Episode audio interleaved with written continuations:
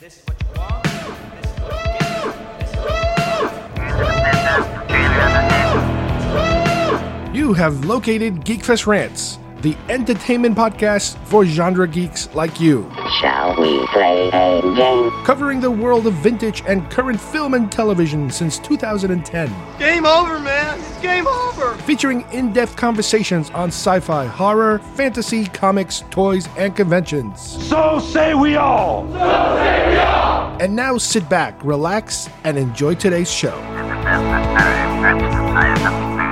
When Riker joins forces with his former captain, You've been instructed not to reveal the true nature of our mission to anyone else. he sacrifices his loyalty to Picard. May I suggest you take this up with Admiral? I'm taking this up with you, Will! Now he's sworn to secrecy on a dangerous mission Romulan warbird decloaking directly ahead. that could upset the balance of power forever. How many people are going to die this time? A hundred? A thousand? Next time on Star Trek The Next Generation.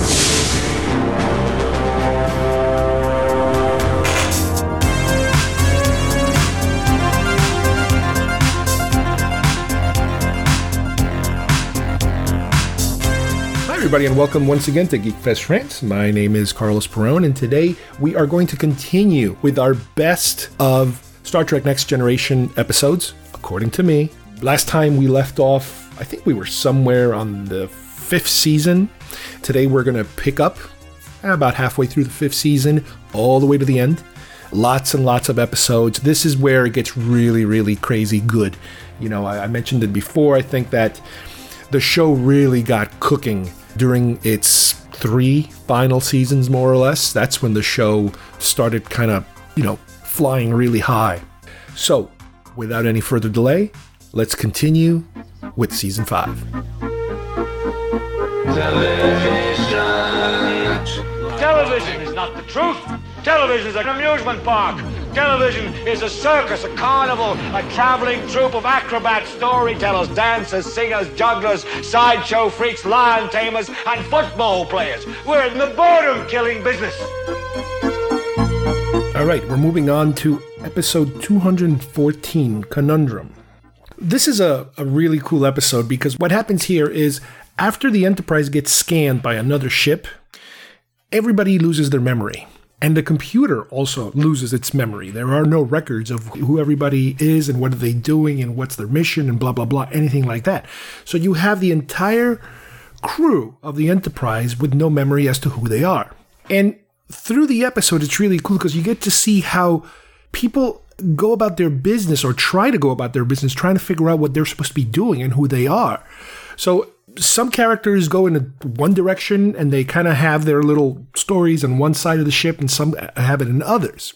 Uh, Data, for example, goes to the bar or is at the bar and ends up being the bartender. So he thinks he might be the bartender. He's not sure. But at the bridge, at least you have, I believe, Ensign Ro, Picard, uh, Worf is there, and there's another commander in the mix that we've never seen before that is possibly somebody from another part of the ship that happened to be there while this was happening.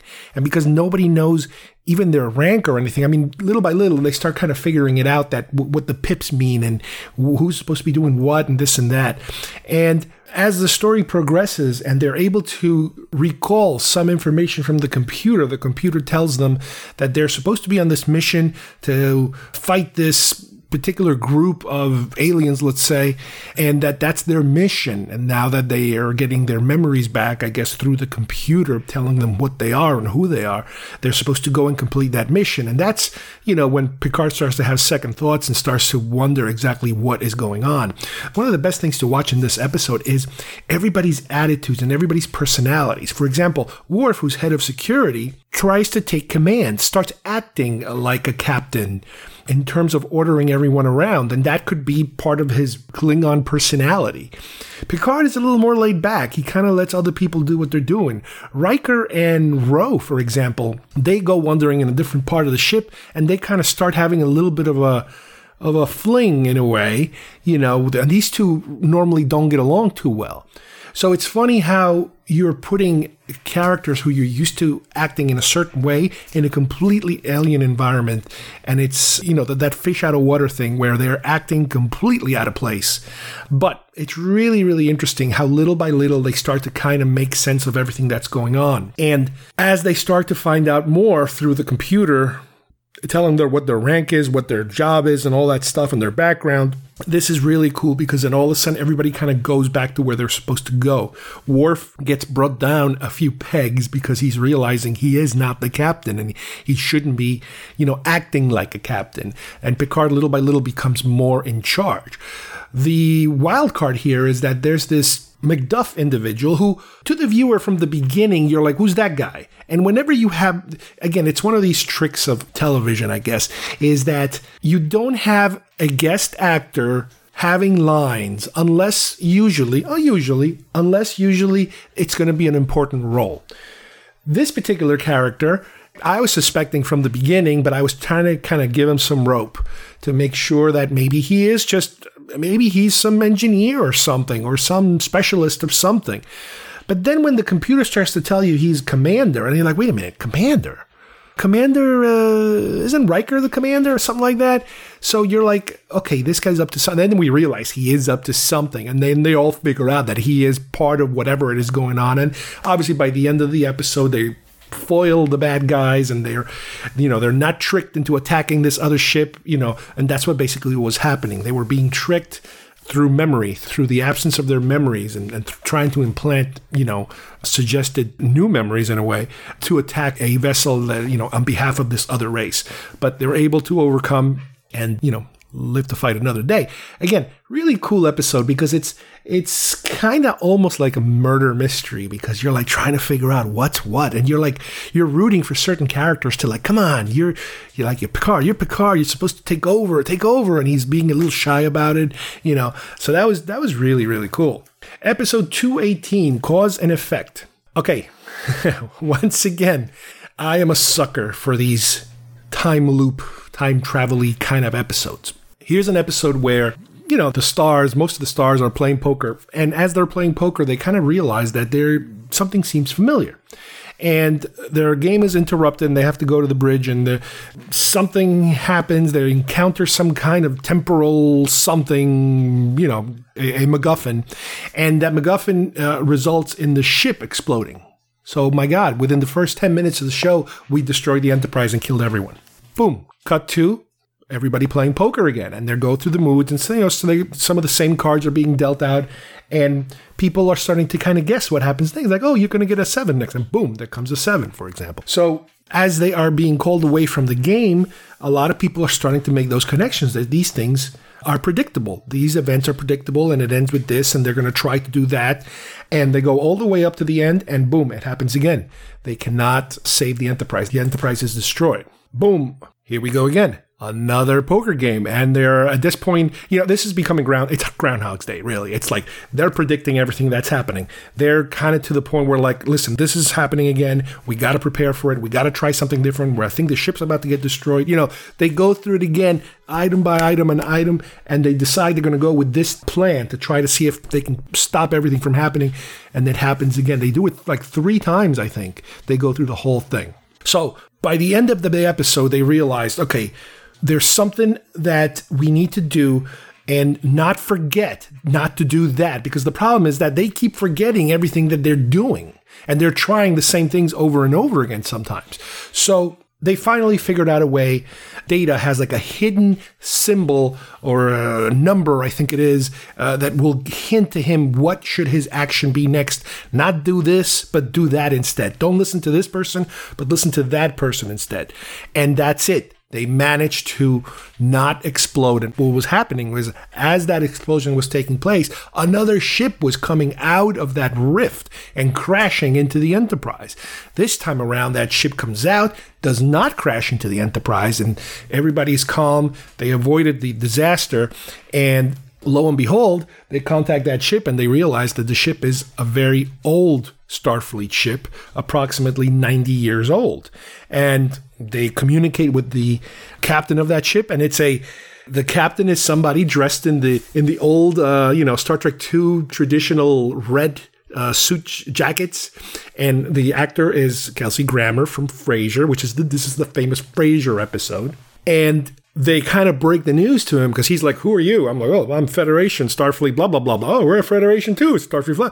And he's like, you know, they they kind of break the news to him. Listen, you better come here because, like, it's I don't even know if they they they mention it to him, but they kind of I think hint at the fact that he is from 90 years in the past. So. I would love to know how do you go forward with this episode in terms of what happens to that crew?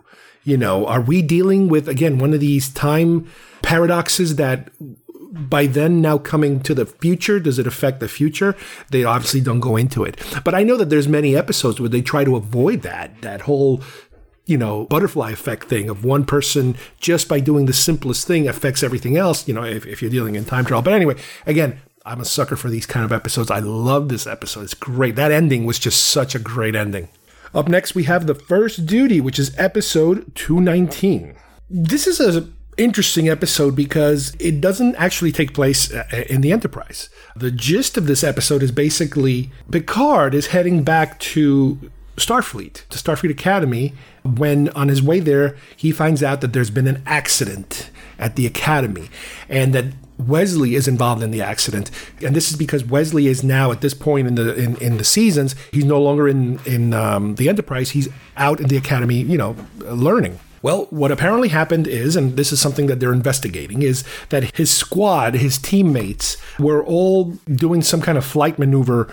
on different ships, and something went wrong, and one ship, I guess, crashed and got destroyed, and the person died, and they're all being investigated in, to see if something that they did might have caused this and they're all sticking to their story. This never happened. This wasn't our fault. Everybody, he, something must have happened to this individual. He must have done something wrong. It must have been an error or something. But as they're investigating this, Picard begins to notice more and more and more that Wesley is just not himself. He seems to be very troubled by what is happening. He tries to talk to his mother and he can't really talk to her and he just cannot get it out of him, you know, what exactly happened. At this point, Picard reunites with an old friend from the academy who was a groundskeeper. Character Boothby, I believe his name was, played by Ray Walston, who actually plays this role a number of times. And he's supposed to be like a, a confidant to a lot of people. And he kind of gets to the bottom of the story, or he kind of finds out through him that some of these cadets, you know, and even Picard, I think, might even remember it from when he was younger, that a lot of times they try to do this crazy maneuver with the ships, and it's something that would impress everyone. That would be like a like a hot shot, hot dog kind of maneuver, you know, for a fighter pilot flyer. And that appears to be what the thing is. That is what apparently probably took place. And everybody's still sticking to the story. Everybody's still solid with it, and they're going to go. And it looks like they're going to be able to kind of shut this whole thing down, and and the investigation is going to end without anybody getting in trouble. But Wesley is guilt ridden about it because he knows something was wrong, and he's even visited by the father of the guy who died, and he's just completely torn to pieces by how guilty he feels. So. At the last minute, you know, during the inquiry, he tells them everything that happened. He tells them what they were doing. He tells them that because of that, that's what caused the accident and that's what, you know, ended up costing somebody their lives. So, you know, the lead guy from that team, and he was the guy who was trying to keep everybody in line. He was trying to tell everybody, stick to your story, don't deviate from the story, forget about what happened. It wasn't anybody's fault, but stick to your story, don't tell them about that other stuff, you know, that kind of stuff.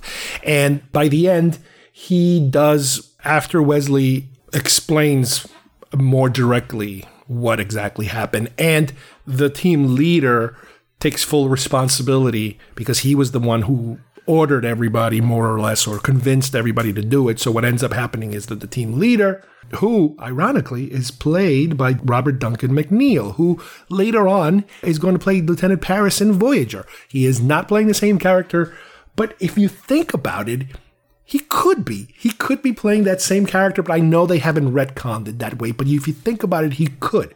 Because as a result of this, he's expelled from the academy, and the other team members, including Wesley, are forced to repeat that year. They basically get held back a year for not telling the truth when they were supposed to tell the truth and for hiding, you know, what really happened. So it's a, um, you know, it's a lesson episode, you know, about telling the truth, basically, with very high stakes because somebody ended up dying as a result of what happened. Really good episode. The Wesley character is not the whiny little kid that a lot of people used to complain about. He, the, the, his character has has grown so much, and this is a great episode for him. It is a very uh, good episode for for that character. Episode two twenty three, I, Borg. Excellent episode. Very important in the arc of you know the Borg arcs of episodes. This is such an important episode because later on it becomes even more important in Next Generation. It also becomes very important currently in the Picard series, and the Borg storyline is picked up, you know, once again on Voyager. And I think even Enterprise dips into the Borg at one point. But anyway, this is an episode where an away team finds a crashed Borg site, and there is apparently one Borg still alive, injured but still alive. And instead of leaving him there to die, Crusher convinces Picard to bring him back. Now, Picard is having very serious doubts about anything to do with this Borg because he's still traumatized from the events of Best of Both Worlds. So he is super, super distrustful of this Borg. As he's hanging out you know, obviously under security, guarded, being repaired and healed, and working with Geordi a lot, he starts to become, or at least show the signs of being more of an individual. He starts to use different words. He starts to be more inquisitive, less robotic in a way, you could say. And even somebody like Guinan, who is very destructible of the Borg, and I believe it's it's in her background too. I don't know if I mentioned it before. I, I think the Borg were also partially responsible, I think, for destroying her her people or something like that. So she starts to have second doubts about, well, maybe he is actually becoming a little more of an individual and he's trying to convince Picard to like give him a chance. At the same time, they're also exploring the possibility of being able to release him back into the wild, if you will, with a uh, virus that hopefully will kill all the other Borg, you know, once he gets reassimilated back into the collective. Picard goes as far as because he, he Guinan finally convinces convinces him to kind of test him out. So he approaches Hugh. His name is Hugh. He even picks his own name because he wants to be more, I guess, like Geordi or everybody else. And he performs a test to see if he is loyal to the Borg or not. So he approaches him as Locutus. He introduces himself as Locutus and gives him certain orders, and it looks as if Hugh is basically refusing to give those orders because those orders would involve assimilating somebody like Geordi, for example. And he's like, no, Geordi's my friend. He doesn't want to assimilate him. So that gives him enough insight to abandon the plan of introducing you know, a virus, a deadly virus into the Borg, and instead hoping that by releasing him back into the Borg, he will become, his individuality will infect everybody else in terms of in that manner to just become more independent as opposed to kill everybody you know which is what they were planning on doing and at the end when Hugh is brought back and they actually a ship comes to pick him up, you know, then, then they get rid of the, the, the dead bodies and they pick him up and they kind of reintroduce him. He goes along with the rest of the Borg. Everybody's kind of like a little bit like worry and like, oh man, I guess he is just another Borg. He's going back without any, you know, without the blink of an eye. But then at the last second, because Geordi is off hiding to the side because he wanted to watch him leave, as they're beaming Hugh aboard, Hugh shifts his eyes and looks at Geordi. And that gives you, at least, the viewer, the impression that something has changed, that whatever it is that Hugh managed to get is still with him and at that point, we don't know what happens next. Great episode. It is starting to flip the script, and which is something that a lot of sci-fi shows sometimes manage to do. Not all of them. Shows like Babylon 5, where for years you're cheering and you're rooting for one character, and then that character becomes a villain, and then you have villains who you absolutely despise, and then little by little they start to become the good guys. So this is a, a great episode in the turning of a character. So now you see the possibility of what it would be like to turn the Borg into possibly a good character. Excellent, excellent job. And if you're a fan of, of you know the whole Borg you know arc, this is a top notch episode. Episode 225 The Inner Light. The Inner Light is, again, I keep saying this, top 10 overall for fans. This is probably one of them. It is a custom made episode for an actor who likes to act and who likes to have a character develop, you know, on screen right there in front of you. The Enterprise encounters a probe, and the probe scans the ship, and at one point it locks directly on Picard. And as a result, Picard collapses, and the doctor comes straight to him to try to work on him. And next thing you know, we see Picard waking up, but he's not waking up in the ship. He's waking up in what appears to be another planet. Another planet that is very different than anything else we've seen. It's a very agrarian planet, not a very high tech, if very little tech. He has a wife, he has friends, and they're all treating him like, oh, you had another one of your like heat strokes or something. I don't know what they call it, some kind of some kind of a seizure or something like that. And he's like, no, no, I'm I'm from uh, you know I'm from another world. Like uh, I was on my ship, and and they're all like, yeah, oh yeah, he's starting with that again. He's he's talking about that spaceship thing, and you know it's a shame. So they're they're all everybody seems convinced and they're all convincing him little by little that yeah this is something that's wrong with this particular person who always thinks he's from another world and blah blah blah so as time passes you know as the episode continues, you see more of his life and more time passes and he gets older and he has kids and there's all types of scientific things that he tries to do as he grows older. I mean, he's participating in this life. He doesn't necessarily believe where he's at is real. But he kind of plays along because he is stuck there. He is living a day to day existence in this other planet. Uh, and time is passing, and he's trying to come up with all kinds of things to be able to contact his ship and that kind of thing. And days turn into months, turns into years, and we see him age physically. You see his his physique change. His children get older to the point where they're like teenagers or in their twenties. You know, he has a family, has friends, like I mentioned earlier. But we get to a point here where we do start also to hear about some kind of catastrophic possibly natural event that's happening in the planet and they're preparing for it, whether it's some kind of climate change related thing, I forget exactly, but it's something like atmospheric related, I think. And once we get really further ahead in his life, we cut back now to the Enterprise, and he is there on the floor, still passed out like he was in the beginning of the episode. They're trying to revive him, and they can't figure out what's wrong with him, but they can kind of tell that they have to break that beam, that that scan that's taking place, and they're afraid that it might hurt him, or they are afraid that pulling him might hurt him and keeping him might hurt him. So they're not sure exactly what to do. Now, while this is happening, we cut back to him in the planet an older man, more years have passed, the planet is drying up because of this climate change type of event that is happening. His wife has already died, he has his kids are older, some of his friends are already not there anymore.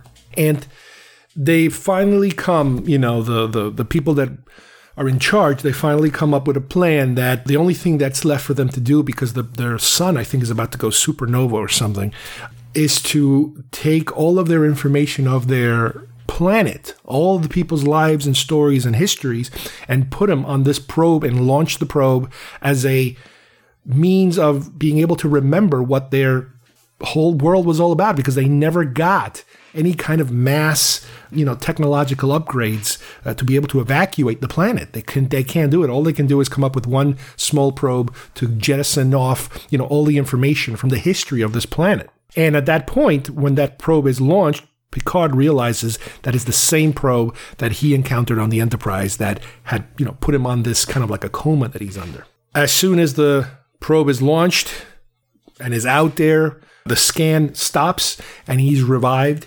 and he awakens to the fact and to let everybody else know that that's what basically what happened.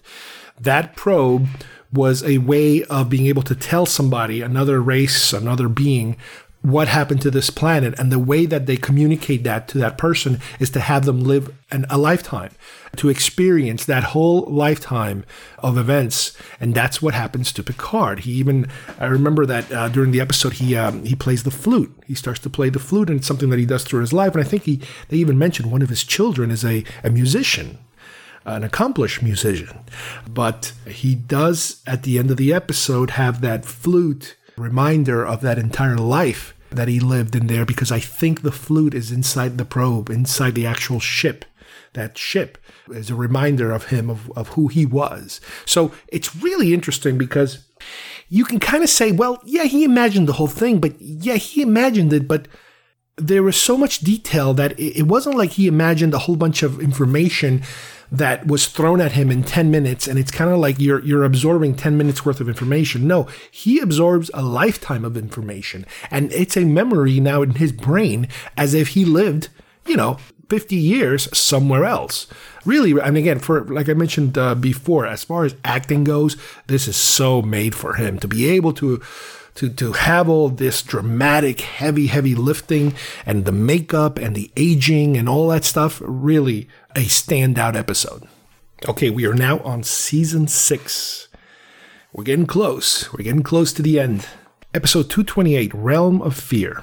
This is a uh, a standalone episode, and it brings us the character of Barclay, not for the first time, but a really good Barclay episode. Barclay, as we know, uh, as you might know, is is this jittery, nervous Starfleet officer that it's hard to believe he ever made it to being an officer because he's so awkward and jerky, and everybody is always kind of like trying to steer clear of him because of his personality and how strange he is. Played by Dwight Schultz, if you guys remember the A Team, he was uh, he was uh, Howling Mad Murdock. Well, here he again he's playing the same character. He's he's barclay and and one of the things that we find out about barclay uh, one of his many many fears i guess and, and quirks uh, is a he's terrified of being in a transporter. So they go on this mission on this disabled ship to see what happened and they find uh, all the crew is practically missing and there's like a ghost ship and there's nobody around. They can't figure out what happened. But on the way back, you know, he it, it took him forever to get on the transporter. On the way back, he seems to, you know, in between transports, you know, in between being in one place and the other, in the in mid transport, he seems to see a creature floating around in the, you know, in the sparkly glowiness of, of the transport field. And the creature seems to grab his arm and bite his arm, and he flips out and returns to the ship and you know he tells them he tells them he, he has his arm examined. They can't really find much wrong with him. They examine the equipment. He talks to o'brien. He talks to crusher and nobody seems to be able to find what's going on. But eventually at, at a certain point they do realize because he keeps this keeps bothering him and he's so distraught scared. And he finally is able to tell more people about it so they start to look into it a little deeper. Crusher eventually finds something in his arm, some kind of residue or something that maybe something did grab his arm mid transport, and that it has something to do with the ship that is uh, disabled. That you know that whatever happened in that ship. And they get to the point where they like they figure out that whatever it is that's wrong with him, whatever it is that's affecting his arm, that the only way to probably get rid of it is to go through that transport again to try to get rid of it. Which is the last thing in the world he wants to do is get back on a transporter once again. So by the end of the episode, we do find out that he is able to get whatever it is off his arm, you know, mid transport, but in the process, he's able to find not only that creature that kind of grabs his arms ends up being an actual crew member of the ship that was there trying to make contact with him.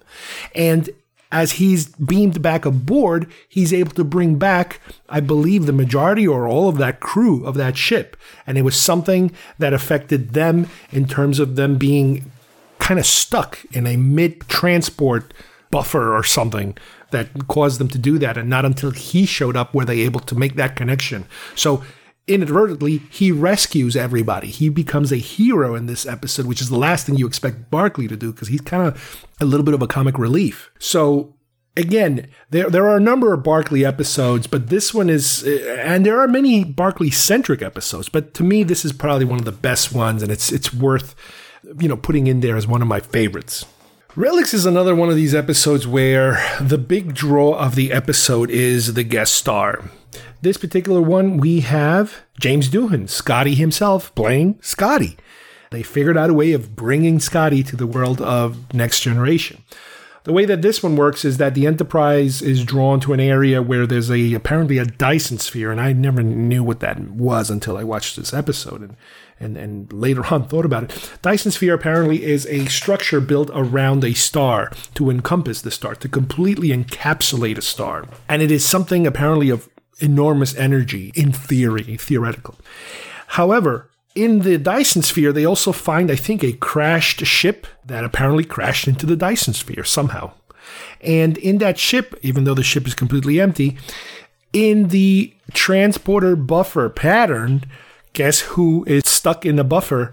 Scotty himself, the last survivor of that ship. And he explains to them that what happened was that they uh, had an issue and they ran into the sphere, I guess, and everybody died. And the last thing he managed to do was transport himself and put himself in a uh, like a repeating buffer so he wasn't able to transport himself anywhere else but he was able to put himself in a buffer thereby having this ridiculous you know 50 60 year time travel kind of episode with him showing up in the future because they were able to bring him out of the buffer so the episode deals a lot with him you know, catching up to what's been happening and how things work in the future.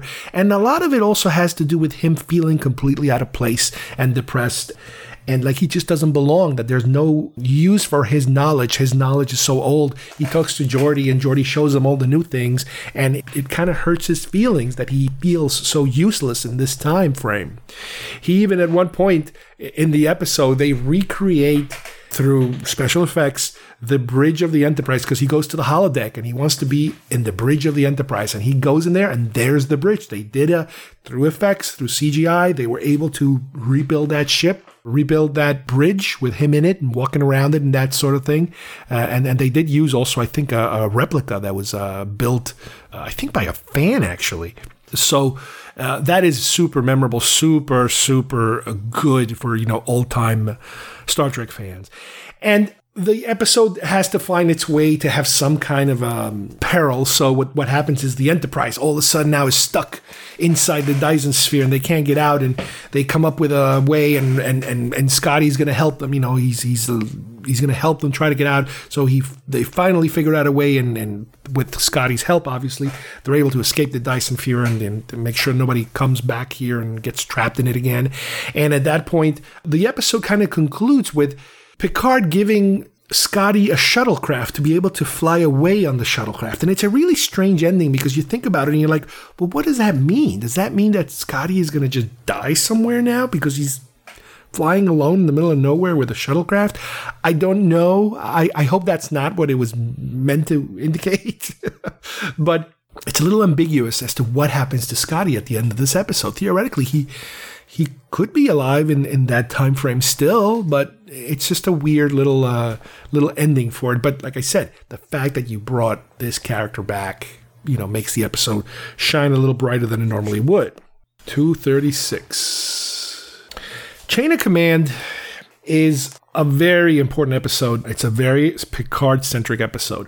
But in a way, part of my favorite parts of the this episode is almost kind of like the B story. I, I hard to say. I think let's put it this way: if it, it's a part one and a part two, part one concentrates basically on what happens as they're preparing for a mission, and part two is more of what happens when the mission flounders. So, with Chain of Command Part 1, the episode basically starts with Captain Jellicoe comes to the Enterprise, played by Ronny Cox. Fantastic role for him. Fantastic role for him. If you don't remember Ronny Cox from, uh, from Deliverance, from Robocop, he's done a bazillion movies. So he comes to the Enterprise uh, with orders that he's there to relieve Captain Picard because Picard, Picard is going to go on a mission and he needs to be trained for it and now he's going to take command of the Enterprise while this mission takes place because he's gonna he's gonna bring him to his mission, and he needs to assemble a team, and his team is Worf and Crusher, I believe. So most of this episode. Picard, uh, Worf, and Crusher are training for this mission. So they're doing all kinds of covert kind of training and that sort of thing. But the A story here, the, the real meat and potatoes, uh, which is an amazing episode, is how Captain Jellicoe behaves towards his crew and how the crew behaves towards him. He is a complete bastard. He starts off kind of like, I'm here. I'm not going to be, you know, I'm, I'm, I'm just here for a while and I'm, I'm going to take care of you guys. And I hope that, and then little by little, he becomes like an unbearable captain. And everybody is like going crazy trying to please him and they can't. Everything, he doesn't like anything they're doing. And specifically, especially Riker. Riker completely butts heads with Jellicoe and it is just unbearable. And Picard really can't do anything about it. And you know they, they go to Picard for help. He's like this guy is just un, uh, unpleasable and he's unreasonable and he's making us do things completely backwards. And and he's tough. He is super tough on everybody. And you just hate the character. You absolutely hate the character and the mission that he's being trained on, which nobody else is allowed to know about because it's a secret mission, has to do with infiltrating a, Cardassian outpost, let's say, and uh, trying to steal a, a weapons, a bioweapon or something. And at the same time, they're having negotiations with the Cardassians, and the Cardassians at one point tell him, "Listen, uh, just wanted to let you know that we caught your your team. Your team has been caught, and we have a prisoner." And they're like, "Well, we don't know what you're talking about." You know, it's that that whole thing of deny, deny everything, deny that you know the the the director will disavow any knowledge of your existence. You know, a la Mission Impossible. The mission fails. Picard is caught. Worf and Crusher escape. Fast forward to part two. Episode 237, Chain of Command Part 2. This is the second part of that Chain of Command series where we now get Picard as a POW. Again, this is one of these crazy acting uh, challenges for Patrick Stewart.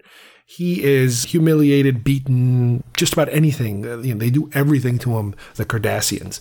And as he's being, you know, he's being interrogated, and and there's this is the episode about how many lights are there. It's the way of breaking him, and he has to, uh, little by little. Uh, I think there's like four lights or three lights, and he's, he's they're supposed he's supposed to say there's four or five, and there's really four, something like that, and he through the episode, he never gives up and he never gives up. All the way to the end, he never tells them what they want to hear to know that they finally broke him. On the other side of this episode, you have the rescue attempt or the rescue plans that they want to put into effect, but Jellicoe doesn't want to. He wants to instead try to um, attack the Cardassians and, and, force them into something. And um, at one point they end up having this mission where he's going to mine like i guess uh, something and he asks he has to crawl back to sort of crawl back to uh, Riker who he actually sent them to his room and he's not even allowed to to work because uh, he pissed them off so much. And Riker, he does it. He's he he agrees to go on this mission to be able to lay these mines. I think in order to kind of blackmail the Cardassians into backing off. And as part of this uh, maneuver that he's trying to do, you agree to release Picard because they got the Cardassians one way or the other got caught doing something they shouldn't or something like that. I don't know exactly how it goes, but the bottom line is that Picard is released and and and again, he's back and in rough shape. Not exactly best of both worlds rough shape, but he does tell I think Crusher, I think it's Crusher that he tells at the end that right before he was released in one of those final interrogations where they were showing him these lights. And even though he knew that that extra light wasn't there, that he was starting to see more lights because they had, you know, tunneled into his mind so deep that it was starting to work. The conditioning, the brainwashing was actually starting to work on him. And it's a good thing they got him at the point where they got him, or else he might have been completely lost. But amazing, amazing acting chops for uh, Patrick Stewart. There's a scene where I think they hang him naked, and it's like you can kind of see from the back. I think it is. It is him. There is. This isn't. A, it's not like a stunt guy or anything. He did go all out for this particular episode in terms of you know his acting chops. Really, really putting it all out there. You know, more ways than one. One slight tangent I would like to explore at this moment is data. Chain of Command is the only technical episode where we see Data wearing a red command uniform. Reason for this is, as we mentioned earlier, when Jellicoe relieves Riker of his command because those two are arguing so much, he promotes Data to be the commander at that point, and we actually get to see Data wearing a red uniform. That is something that's important because of a couple of reasons, depending on how much of a Star Trek collector you are. I talked about this in the past. With the Playmates line of action figures, they created a red uniform data, referred to as red data, labeled as redemption data. Incorrectly labeled redemption data because data did not have the red command uniform in the episode called Redemption. He had it on Chain of Command, part two exactly. So for a long time, there's always been this discrepancy for collectors, you know, referring to the red data with the red with the redemption label on it that it really was a chain of command episode. And you kind of, you know, think about it. Well, why didn't Data always have a red, you know, why wasn't he always part of command, the command structure, instead of making him more of the uh, technical, scientific structure of, of the command? Well, apparently, one of the reasons was that when they were first trying to figure out what colors uniforms to put on people, it would kind of make sense to make Data part of the command structure. But they kind of did some tests with his makeup and his costume, his uniform, and they noticed that the yellowish, slightly greenish hue that his makeup had, which was much worse in the beginning, they tweaked it as they went along to make it a little more palatable. It always seemed to clash with the red color of the uniform. Those two colors didn't didn't mesh well, and that the yellow gold, if you will, went a little better with the makeup that he was wearing.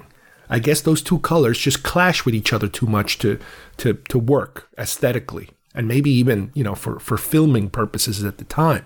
But what's also interesting is that we have seen Data wearing red before. On our previous episode where we were going over some of the other ones, the episode Future Imperfect, the one with Riker is kind of made to believe he's in the future and things have changed and everybody's wearing different costumes and they look different and they have a different insignia, you know, a different kind of future. We do get to see Data wearing the red uniform, except he has a different insignia. He has that that futuristic alternate future insignia. So we did get a little taste of that a few seasons before, just to see what Data would look like, you know, wearing that uniform.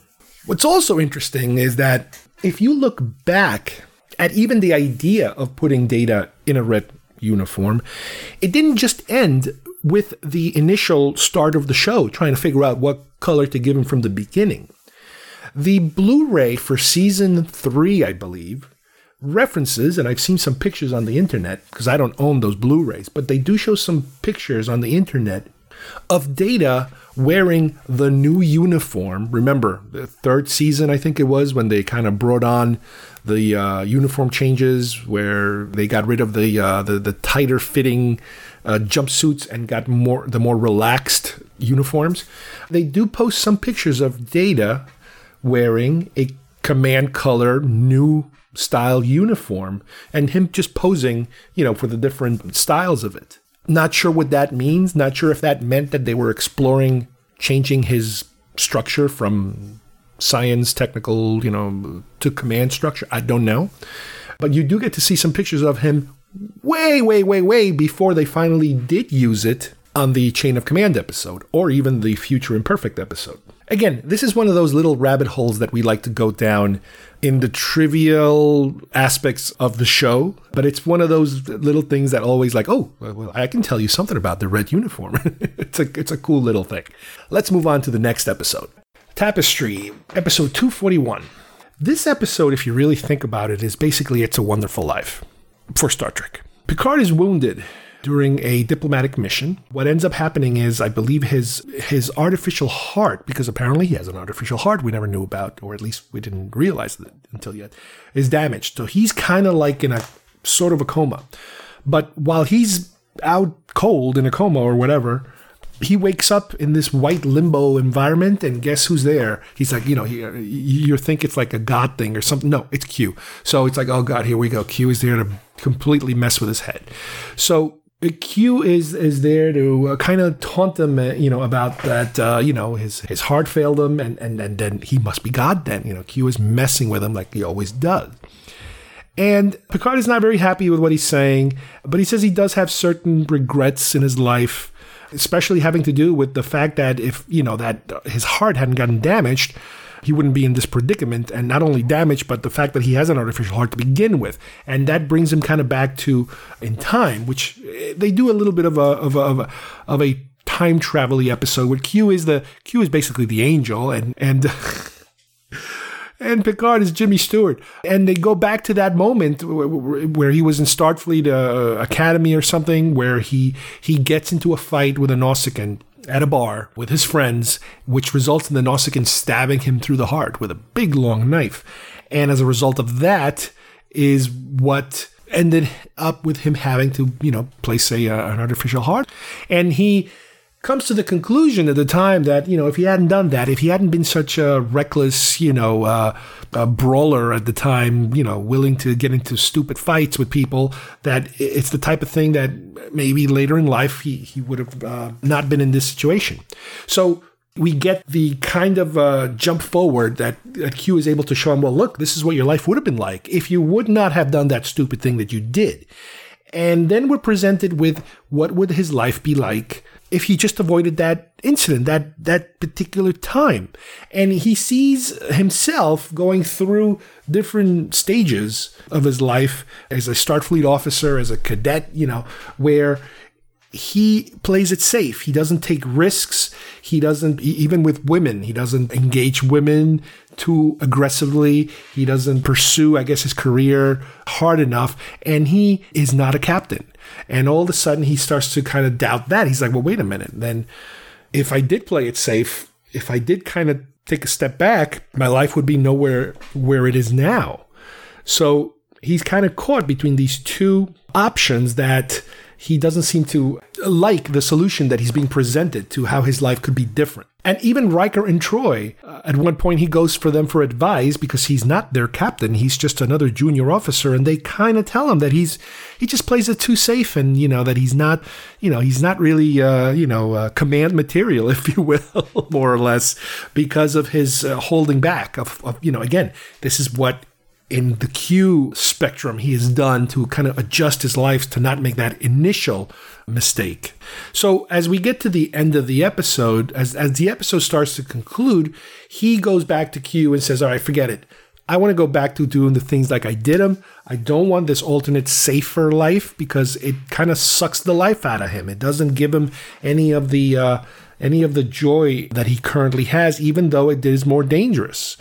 So he relives that fight once again with the Nausicaan, and this time instead of walking away from the fight, not getting involved, he has the fight once again and gets stabbed through the heart once again. And at that point, he wakes up again and they're working on him and he's revived and he's you know put back to normal but he is somewhat thankful i think because q showed him an alternate life he could have had and uh, a life that he really doesn't need to have any regrets over, especially that particular event, because if he did change his life so drastically just to avoid that, it would have left or could have led to a more dissatisfying life. Frame of Mind, episode 247. This one is a wild, crazy, mind screwy episode. Riker is preparing to go on a mission. And before going on this mission, Riker is also participating in a play. And in the play, he plays a mental health patient that is being kept prisoner in an asylum, let's say. So he starts to have these what appear to be hallucinations. He, he starts to see certain faces during his performances, and he can't, you know, make heads or tails of what's happening to him. And he starts to kind of shift between the play and an actual real asylum where he appears to be a patient at. And he's being told that he's there, you know, because he's sick and he he did something terrible, and they're there to uh, help him with his problem and blah blah blah and that sort of thing. And some of the characters he starts to encounter are very familiar, but he keeps kind of bouncing back and forth between a real asylum and the play. So he doesn't know what's going on. He starts to think that he's starting to lose his mind, but he seems to have this uh, certain signs keep pointing towards that there's something else at play here. It's your, it's your typical weird episode here, you know, of something's not right. And little by little, he starts to believe that the asylum is the reality, and his memories of, of being in a starship is the fantasy world that he's been imagining, and that's why he's in a mental asylum. At a certain point, he's rescued by Worf and Data, and they scoop him out of there and, and make an escape. And once again, because it happened before, he starts to kind of bleed, I think, from his head or something. And that's a sign to him that something's not right. Something is still not working here. And he starts to believe at that moment that even his rescuers are not real. And he keeps having this ongoing thing where every time he thinks he's he's safe, he's really not. It's another trick that's being played on him to make him think that he is this person that's about to escape because he really is a you know Riker from the Enterprise, but that keeps bringing him back, you know, to this mental asylum scenario. And he gets to the point where he's able to kind of break whatever spell he's under, if you will, or whatever control he seems to be under. And he finds himself on top of like an examining table with a probe attached to his head. And that is the thing that was making him bleed out of his head during these images or these environments, if you will, that he was going through and he finds himself basically confined, a prisoner in some alien creature that is kind of probing his mind and stuff. And this is the same creature that he was supposed to be having this mission that he was supposed to go on. So I guess when you make the connection is that he went on the mission, he got caught, and now they're working on him to make him believe that he's not the person he is. He figures out a way of escaping and gets away, so he's able to escape, you know, through his uh, his tricks, if you will.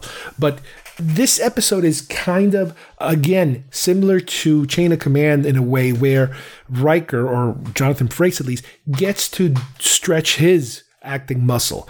The bouncing back and forth between the play and the reality which ends up not being the reality, but that back and forth that he has to go through, the suffering between trying to figure out what is reality is really well done. And it's it's great. It's a great spotlight on Jonathan Frakes acting abilities which you know you don't really get too much too many chances for him to shine. He's directed a whole bunch of episodes you know through the entire uh, Star Trek franchises but as an actor, this is probably one of his best roles for Next Generation. Second Chance is episode 250. This is better known as the Thomas Riker episode. Once again, shining the spotlight on Jonathan Frakes' Riker character. This is an episode where Riker uh, is uh, on a mission, you know, to fix something, retrieve something, get something.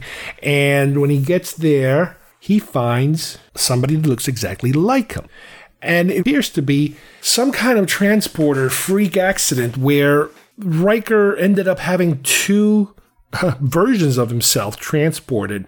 One stayed behind in this location years ago, and the other one was able to return. This one was left stranded. And he has a completely different personality than Riker does now. The episode mainly deals with how the different personality of Riker, you know, this is an evil Riker. This is just different personality Riker and how that affects his relationship with Troi. Troi and Riker have a history of being involved at one point and then kind of him choosing his career. So he never sort of pursued her any more than up to a certain point. So he kind of chose career before choosing her, but they still remain friends and even ended up basically in the same ship. You know, we got that since the beginning that these two have a history, but that they're kind of friends now, very good friends, but not the kind of friends that they used to be. With Thomas Riker now entering the picture, and I call him Thomas Riker because at some point he has to pick a name he looks a little different. The, the, his his goatee is cut slightly different, you know, to, to make him look a little different. His hair has a little bit of a different tinge to it.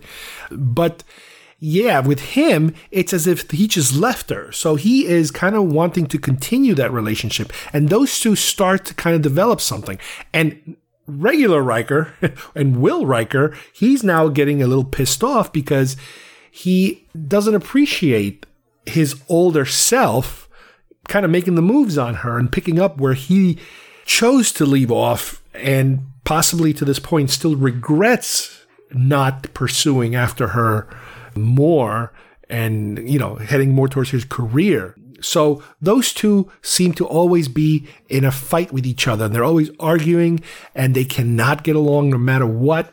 And at a certain point, they have to return to that planet again because they need to try to retrieve that original data that they were looking for in the first place. And as a result of, uh, I don't know, a cosmic storm or something. Thomas Riker ends up hanging from a cliff and he looks like he's going to die. And, and you're looking at Will and he's like, wait a minute, this is something. He could, he could get rid of this guy now and all his problems will be gone and he doesn't have to worry about him, you know, uh, mouthing off to him and not doing what he's told and, and hitting on Troi. But no, he saves them. He helps them back up that ladder. And it's not that they're friends, but they kind of understand each other, they're two different people. And Thomas Riker agrees or decides to go off and uh, go to another ship and try to start a life now and he wants to keep, you know keep in touch with Troi and try to get her hopefully uh, to come to him once he's allowed to bring family. I guess he wants to marry her at some point. But what's really brave in this episode is that when you do have an episode like this, when you do all of a sudden create two versions of the same person, usually, usually that second person is somehow gotten rid of by the end of the episode because it throws a hand grenade into your story writing. You cannot have two of the same person floating around in this environment. But here, I give them a lot of credit because what they did is they were able to keep that second person. They're just going to shoo him away somewhere. And don't worry because he does return on DS9 in a very interesting manner. I don't know if they really had uh, intended to bring him back during uh, Next Generation. I don't know if they had the time, they ran out of time because, yeah, we are almost done, you know, you know sixth season. But it is good to know, you know, I, I, felt good that after creating this character who is different and, and to see those two go at it, it's like you could see how it's like brothers that just, they are, they're arguing all the time and they, they look identical. Really good. Again, another good acting episode, ironically uh, directed by LeVar Burton, another cast member who's taking a shot at directing. Episode 251 Timescape. If there's an episode that it's going to be very difficult to explain out of all of them, it's going to be this one. It is super crazy, time travel and quantum physics and quantum mechanics and quantum everything. Picard, Data, LaForge, and Troi return from a mission to the Enterprise to find that everything has uh, frozen. Everything seems to be frozen and then speeding up and then speeding up time seems to be doing things where events are, they walk into certain areas of the ship and things are mid action. You see somebody being shot at with a phaser and people reacting and people caught on a freeze framey kind of thing. And they're going through the ship trying to figure out what is going on. Even outside the ship, it looks like as if they're in the middle of a battle. Warships are shooting at each other, or at least mid frozen, you know, mid frame frozen shooting at each other. They are able to kind of tell that if they let things go in one direction, the Enterprise will explode. And if they go in the other direction, they can at least go back enough to see if they can fix it. Things are completely whacked out because there is an alien presence in the ship that is partially causing this to happen. And they get to a point where they have to basically fly the runabout into this temporal thing to get things to get back in order again, it is really difficult to explain this episode, but it is one of those time travel, but combined with physics, quantum physics, that makes it such a crazy episode. Again, it, it, it falls into my wheelhouse, and it's really it's really hard to explain. this is one of those hard. It's one of those episodes where when you're as you're watching the episode, you're trying to figure out the scientific logic of what could be happening. Granted, this is all science fiction, but there are scientific principles, scientific time travel principles that are trying to be put at work here to see how, you know, how those theories work. And this one is definitely one of these crazy ones where you just cannot figure out wait, is it the Romulans or is it this alien creature that's causing these things to happen? And it, it is definitely a recommended episode. And I'm sorry I'm being so vague about it, but it is just such a hard episode to describe. This is the uh, season finale, sixth season finale, called Descent. There's a part one and a part two. Part two will be the premiere of season seven. Descent is episode 252. And this is a very, very data slash Borg centric episode. The episode deals, part one anyway, with uh, the discovery of a, um, I guess, the remains of a battlefield, a lot of dead bodies everywhere, including Borg. But these Borg seem to be acting a little differently. Instead of assimilating, they're more aggressive. They're more, uh, you could kind of say maybe Klingonish. They, they're, they're there for revenge and aggression and not so much about assimilating. And one of them particularly attacks Data, and Data not only defends himself, but seems to start to relish in the confrontation and kills the Borg and seems to be kind of enjoying it. And it appears as if at least one of those Borgs is watching what is happening to Data. That Data is actually exhibiting some very aggressive emotions, which has never happened to him before. Data then, you know, back on the Enterprise, he's trying to figure out what happened to him. What exactly? He's trying to recreate that moment to see why he was acting that way. While this is happening, we have a Starfleet admiral comes to kind of tell Picard how unhappy he is with his plan a couple of episodes ago of letting Hugh go back without infecting the, the Borg and all that stuff, and wants him to, you know, go out there and take care and, and to correct that problem, basically. Then, as they try to recreate, I think the like a transwarp field to see if they can kind of chase the Borg back or something. Some Borgs do get back on the Enterprise, and as they are attacking and they are being defeated, one of them, who is captured, starts to kind of tease Data about what happened to him the other day when he was acting so aggressively. He's kind of taunting him. Cut to Data and that Borg going away on a shuttle because he wants to find out what's going on with him. And apparently, this Borg might have some information.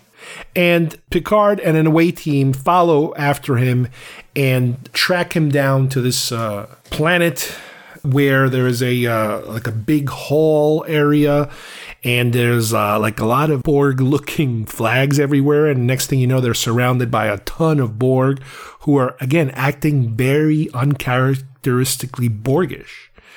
And amongst them, we find Lore and Data.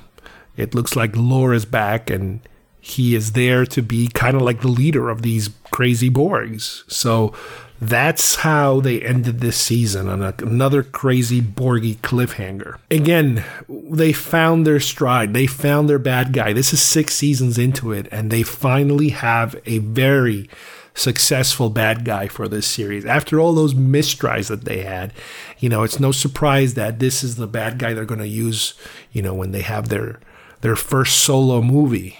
This is the way they go with First Contact. No, you know, no no surprise there. Season 7, which is the final season of the show. As we approach season 7, the numbers are going to resemble a little more like the first few seasons in terms of how many are, to me at least, my favorite episodes. Premiere is Descent Part 2, which is episode 253, continuation of the Descent storyline. So, Part 2 is uh, a pickup exactly where Part 1 left off. Here we have Lore basically telling uh, you know it's the, it's the typical uh, James Bond situation where the bad guy is explaining the plan or what happened to the good guy. Uh, he basically tells them that uh, this is all a res- as a result of what happened with Hugh. He came back and his individuality affected the continuum, and it ended up in, in with a lot of Borg drones being confused and looking for some kind of guidance, and they couldn't have it. So that's where Lore stepped in and took over and he uh, made him their leader. And uh, that's why they seem to act so emotional about everything. And they're terrified of Lore because he is so manipulative. Data at the same time is being controlled by Lore because Lore somehow got him access to an emotion sort of chip, which is something that he was always been looking for. And he puts everybody in danger, obviously, especially Geordi, and Data is able to fool him, you know, at the last minute and kind of retain his personality back. And at the same time, a Borg ship arrives and starts attacking Crusher because she was left behind at the uh, at the Enterprise. So they're involved in a space battle. Riker and Worf are found by a group of other Borgs that are led by Hugh, and Hugh is basically the leader of a, of the rebellious Borgs, I guess, that are trying to fight against Lore. And a lot of these rebellious Borgs are experiments that Lore was conducting, where he basically left them all mutilated, and Hugh was able to repair and, and heal some of them to become part of his group. And now they're coming forward to help, you know, uh, Picard and his group of, uh, you know, fighting against Lore. And as these guys are fighting, you know, you get the the Picard Lore data conflict where Lore is telling data, you know, my you're my brother, and you know, we finally get to do this together, and blah blah blah. But you know, as usual, at the last minute, Data is able to break away from Lore and defeat him, and not kill Picard like he wanted him to. And in the process, they're finally able to deactivate Lore who at this point now seems to be, you know, not operational anymore and hopefully not willing or able to uh, cause more damage to everybody. so, yeah, this is an interesting uh, episode where once again we have the Borg storyline pushed forward. We've seen a defection in even within the Borgs as a result of that Hugh episode, the I, Borg episode.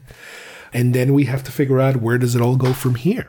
Once again, another chance for Brent Spiner to do the Lore character, to be able to work those two characters. A more typical evil, not like Thomas Riker. This is definitely good guy, bad guy, evil data, good data material that he's dealing with. Episode 263 Parallels.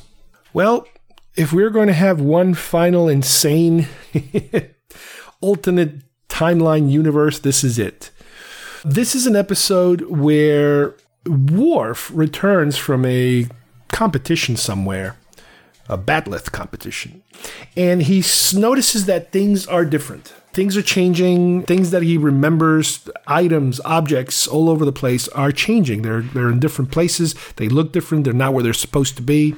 People that he knew apparently have died, and uh, people are in different positions and different things are going on. A different individual is married to Troi. You know, at this point, I believe he's involved with Troi uh, in this season. It's that weird season where he starts getting it out with Troi. They kind of figure out that, you know, data helps them to figure out that something has to do with Geordi that makes these changes. Whenever he's near Geordi, these changes start taking place, and it has something to do with Geordi's visor. I don't know what exactly it makes it change, but at least it's able to detect these changes that are happening there's a lot of scientific quantum explanations for what's going on, and you start to see more and more of these things happen. These changes keep taking place. All of a sudden, he's in a different environment with different people in different uniforms, in different scenarios, different bad guys. Bajorans are bad guys. You know, the roles keep changing, characters keep changing, individuals keep changing. And this is the episode where the ending is so crazy memorable because he ends up basically hopping so much that you have this climactic shot in the end where you have an endless amount of enterprises, possibly hundreds of them. And it is figured out that the way for everything to go back is to have these enterprises destroyed. They have to destroy all the enterprises in order to come back to the normal timeline or alternative reality that he came from, the real reality. And there is one ship, because one of these alternate realities involves the Borg basically taking over the galaxy and there being almost no Federation left. You get a shot of as a lot of the uh, captain, the different captains of the Enterprise are agreeing to be able to destroy themselves to reset the timeline you get a shot, I think, of the one that is manned by Riker, and it's the crazy Riker. His hair is all over the place, and he's the captain of the Enterprise and does not want to go back because his world is a complete disaster, and he doesn't want to go back, but somehow they end up being able to destroy them all, thereby resetting the, the proper timeline, and Worf being able to return to where he actually came from. So again, this is one of those crazy, crazy episodes that, you know, I absolutely, absolutely love how wacky it is and how you end up with so many different versions of everybody and the different ways that these people act, you know, depending on which timeline you're under. You know, they give you enough of everything. You even have, uh, at one point, like I said, when the Bajorians are the bad guys, the Cardassians are the Federation members. You know, it's just insane how, how they go with this one. It's really, really cool. And again, the most memorable thing is the crazy hair Riker at the end. Episode 264 The Pegasus. This is an episode that, once again, uh, coincidentally, is directed by LeVar Burton, deals with the secret of the Romulan cloaking technology in a way. Guest star Terry O'Quinn, if you guys remember him from Lost, plays Admiral Pressman, and he's an old commander of Riker from a previous ship, actually the Pegasus. He's on a mission to relocate the Pegasus, a ship that was apparently lost during a secret mission a very long time ago. And Riker is a little uh, concerned about this mission. There's apparently some kind of background, a little story between these two that Riker is not very uh, content about and they're trying to get there before the Romulans do. And one of the things that Pressman reveals to Riker without Picard knowing is that the mission is not only to go there and retrieve something, uh, but it's also to continue these experiments that he was conducting back when Riker was, you know, working for him. Something that possibly went horribly wrong. The experiments had something to do with cloaking technology. But not only being able to cloak, but being able to pass through solid objects, which is something completely different than just cloaking. However, apparently, that is something that the Federation cannot do or would not do normally because it violates what they call the Treaty of Algeron, which is something they apparently signed with the Romulans, which also could explain why it is that the Federation never really officially has cloaking technology, and the Romulans do because we're not at war with them, we still have to respect that treaty. I guess that's the theory of why we don't have it anyway. Hard to say. But anyway, Riker is definitely covering up something that went wrong in this experiment. When the Enterprise finally locates the ship, they find that the Pegasus is in an asteroid, but it's inside an asteroid. It's partially decloaked inside an asteroid. So when once they're inside looking for, you know, what they're looking for, the technology they're looking for, they're finding chunks of rock inside the ship, inside people, inside cadavers basically. And it's just a bizarre sight of having this ship who apparently decloak or dematerialized partially inside a rock. What's finally found out here in his and at the point when Picard is told, you know, Riker tells him what's going on with you know under the threat of him being court-martialed or whatever, is that yeah, the, the what had happened before was that the crew had mutinied and that when this happened, when this experiment went wrong, which was an experiment they weren't supposed to be doing in the first place, and that Riker had sided with the captain. And between the two of them, you know, especially the captain, he was able to kind of get away with it. But at this point, Riker doesn't care anymore. He wants to make it official. It's one of these things that's kind of hanging on his conscience. And the episode is resolved because the Enterprise now is caught uh, between a, a rock and a hard place, no pun intended, and they are able to activate the device and get away by actually materializing through the stones, you know, through the asteroids, luckily not getting caught in it like the other ship did and come out the other side. But they are according to Picard, going to be turning the admiral over to Federation for discipline, you know, because of his violation of that treaty, you know, resulting in this massive disaster for the Pegasus. Lower Decks, episode 267. This is a really interesting episode because they kind of take the focus away from the main characters and give you a different view of the Enterprise through the eyes of other characters that are non executive characters. So these are basically lower rank characters that are about to be promoted, and they're all kind of competing for certain things, and some of them are competing with each other, and they're all very good friends. Uh, one of those characters, very interestingly enough, is one of the uh, cadets that were punished because of that incident with Wesley Crusher at Starfleet Academy where they had that crash. That is one of these characters that is brought forward exactly in the same manner. And one of the things that is happening is that they're all being evaluated by different crew members. But one of them, specifically this one that I'm telling you about, she is selected, volunteers, you know, voluntarily, uh, to go on a mission uh, to pretend to be a Bajoran undercover and then return. And a lot of the episode has to do with how they're trying to motivate these people to do their thing and internally how they read the higher ups. Like they don't like them they don't like me they're too tough on me and stuff like that.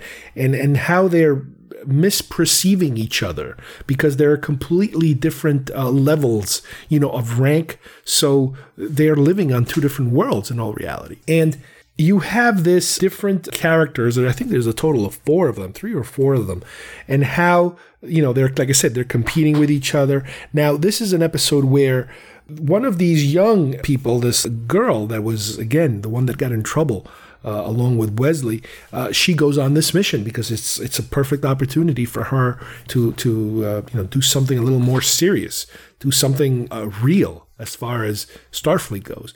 And it is found out later in the episode that she dies. She was killed because they found her out to be a, a spy and uh, her ship was destroyed, which really puts a big damper on everyone, not only on the higher ups, you know, Worf, who was training her and, you know, showing her all these martial arts that he was doing and how to defend herself and this and that, and her friends completely heartbroken by what happened.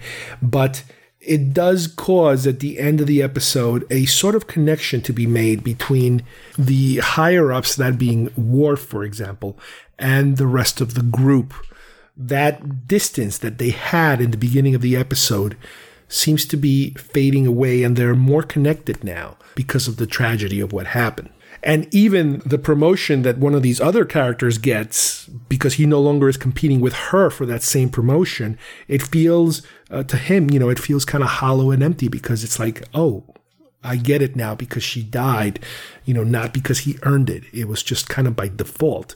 So it's a very uh, emotional episode. It's really, really, uh, really top notch in terms of uh, drama for this, you know, character development and drama. It's not so much spe- about special effects.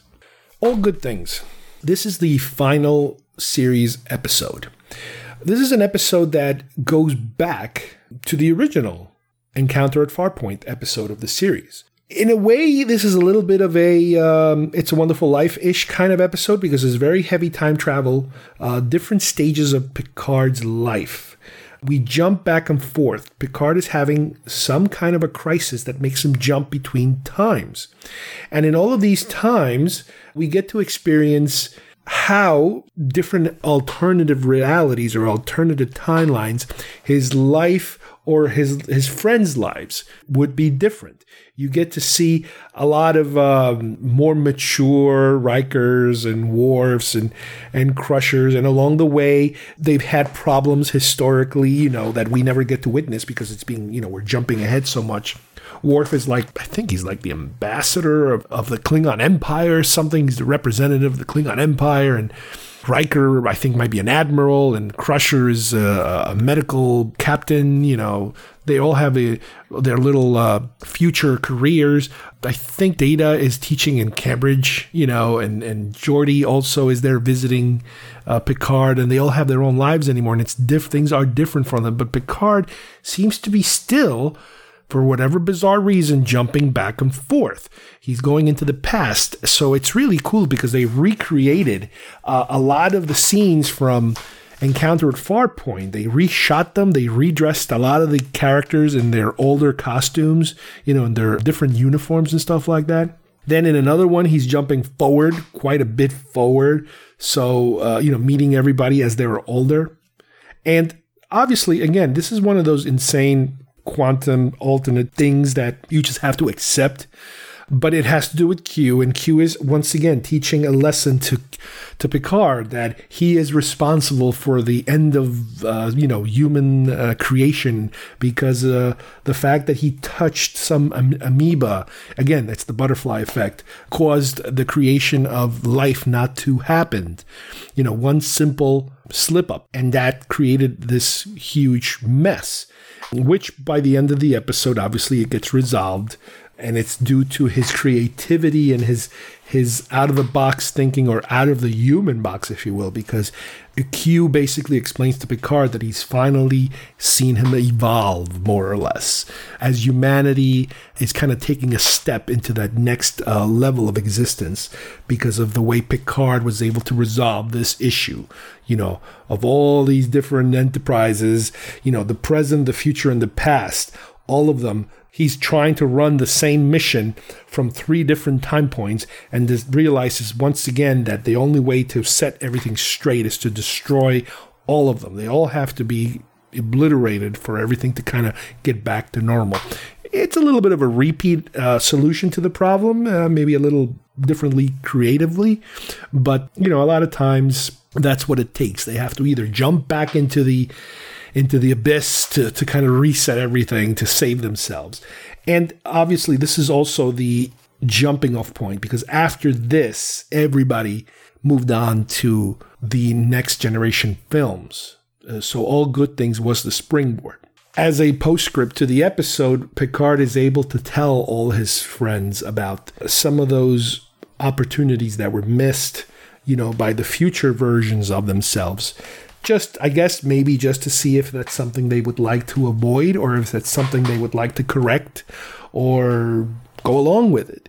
And at this point, which is the first time we ever see him do this, you know, because as a captain, he did try to maintain a distance to a certain extent with his crew, but the ending of the entire series is Picard joining the rest of the crew the rest of the bridge crew, you know, the senior staff on one of those poker games that they've been having all these years. He finally comes in and plays with them. So it's a very important feel good ish kind of episode. It is the culmination of the entire series. So it does have this finality to it, while we all know at the same time that this is heading to the movies next. So, as far as we're concerned, their stories are going to continue in films. So, this brings us, you know, to the end of our favorite episodes. You know, when you add them up, let's see, the final tally. I'm counting approximately 41 episodes. Wow. That's a lot of episodes, man. I don't think you're going to find another uh, list on the internet that gives you my favorite 41 episodes. So I hope you enjoyed them. I hope, you know, you take the chance to watch this on your own if you haven't never done it. This is a perfect time to binge watch these things, man. They're out there. Netflix has them. CBS Access has All Access has them. They're they're they're all out there and there is definitely a pattern as far as I'm concerned. You know, like I said, most of beginning seasons, you're looking at four or five favorites. You get to five and six, my God, it spikes to about nine apiece and then it drops to about five again. So there is a definite curve, a definite bell curve to how many really, really good episodes these guys were doing at a certain point. And this explains why, you know, I'm really, you know, in my heart, next gen is is my my series. Like i mentioned earlier it's because i was there. I was there in person as it was happening. I was enjoying it as it was happening. I jumped on the action figures and i went to the conventions and i met some of the stars, got their autographs and that kind of stuff. So it kind of makes sense why this one is uh, such a special one for me.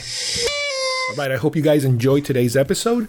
We finished our deep, deep, deep dive into my favorite episodes of Next Generation. As promised, what I think I'm going to try to do is continue with these episodes in the future. I'm going to try to hit DS9, Voyager, Enterprise. I'm going to try to hit just about every uh, aspect of Star Trek that's out there to come up with you know these kind of lists because it's it's also fun to kind of go through them all over again, which is, is what I've been doing for quite a while now. Even before you know, we were all at home waiting for this whole thing to finish. I had started with Next Generation as a result of doing research for my action figure, my Playmate action figure shows that I was doing, that I was preparing. And now that we are, you know, in this, it gives me even more of a chance to continue rewatching all these episodes and trying to find, you know, those diamonds in the rough. You know, as I know as I get closer and closer to to Enterprise, for example, which in my mind it's probably one of the weakest of all of them. I think I'm going to be probably surprised because I was with DS9 rewatching it. I was surprised as how many good episodes I found, and I'm currently, as of recording this episode right now, I'm in Voyager. I am over halfway through Voyager, and yeah, there's some really good episodes in there too. Which again, I keep giving Next Generation so much more credit because it is the the first one that I was really attached to, more even way more than the original series. So, on behalf of everybody here, thanks for listening, and we will see you soon here at GeekFest Rants. Bye bye, everybody.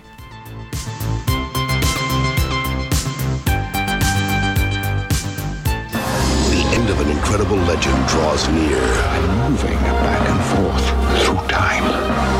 The past, the present, and the future are about to collide. You're defenseless. And the fate of all mankind depends on one man. All hands brace for impact. Goodbye, Jean-Luc. All good things must come to an end. On the spectacular two hour final episode of Star Trek The Next Generation.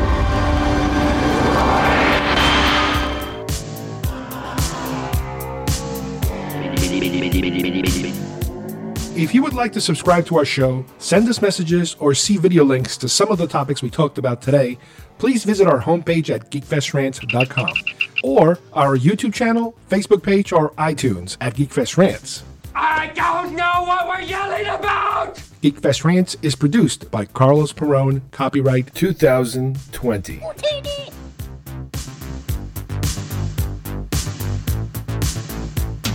This broadcast is part of the IC Robots Radio Network.